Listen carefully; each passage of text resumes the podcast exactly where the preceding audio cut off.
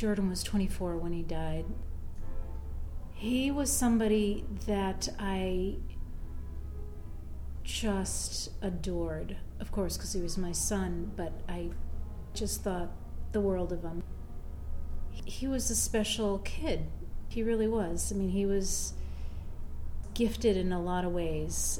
He struggled in school because he had executive functioning disorder, something like that.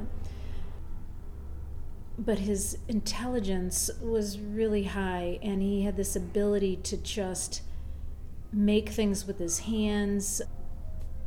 He'd use duct tape for, you know, like three months continuously and, and end up building things like the Titanic out of duct tape and cardboard. Or, or then he would get into string and he would start making these cosmic, you know, spider webs. And, and then he started building things like go karts and, and rafts and he wasn't interested in making art for art's sake. He wanted to make things that worked and were inventions. And by the time he was like, you know, 15, he started motorizing things. And he wanted to use the motor from a uh, chainsaw and turn it into like a go kart or something like that. Not that he ever went that far because we didn't let him.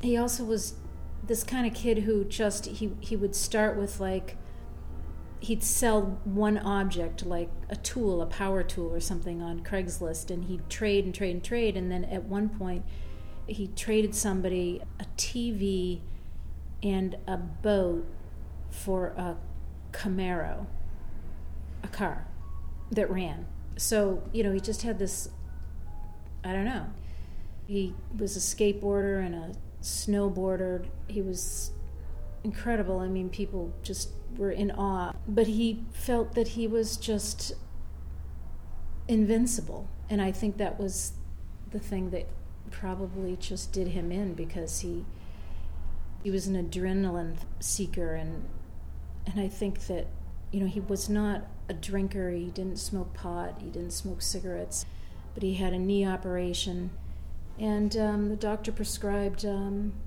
a bottle of 80 um, Oxycontin to a 20 year old boy. And, uh, and that kind of put the nail in the coffin.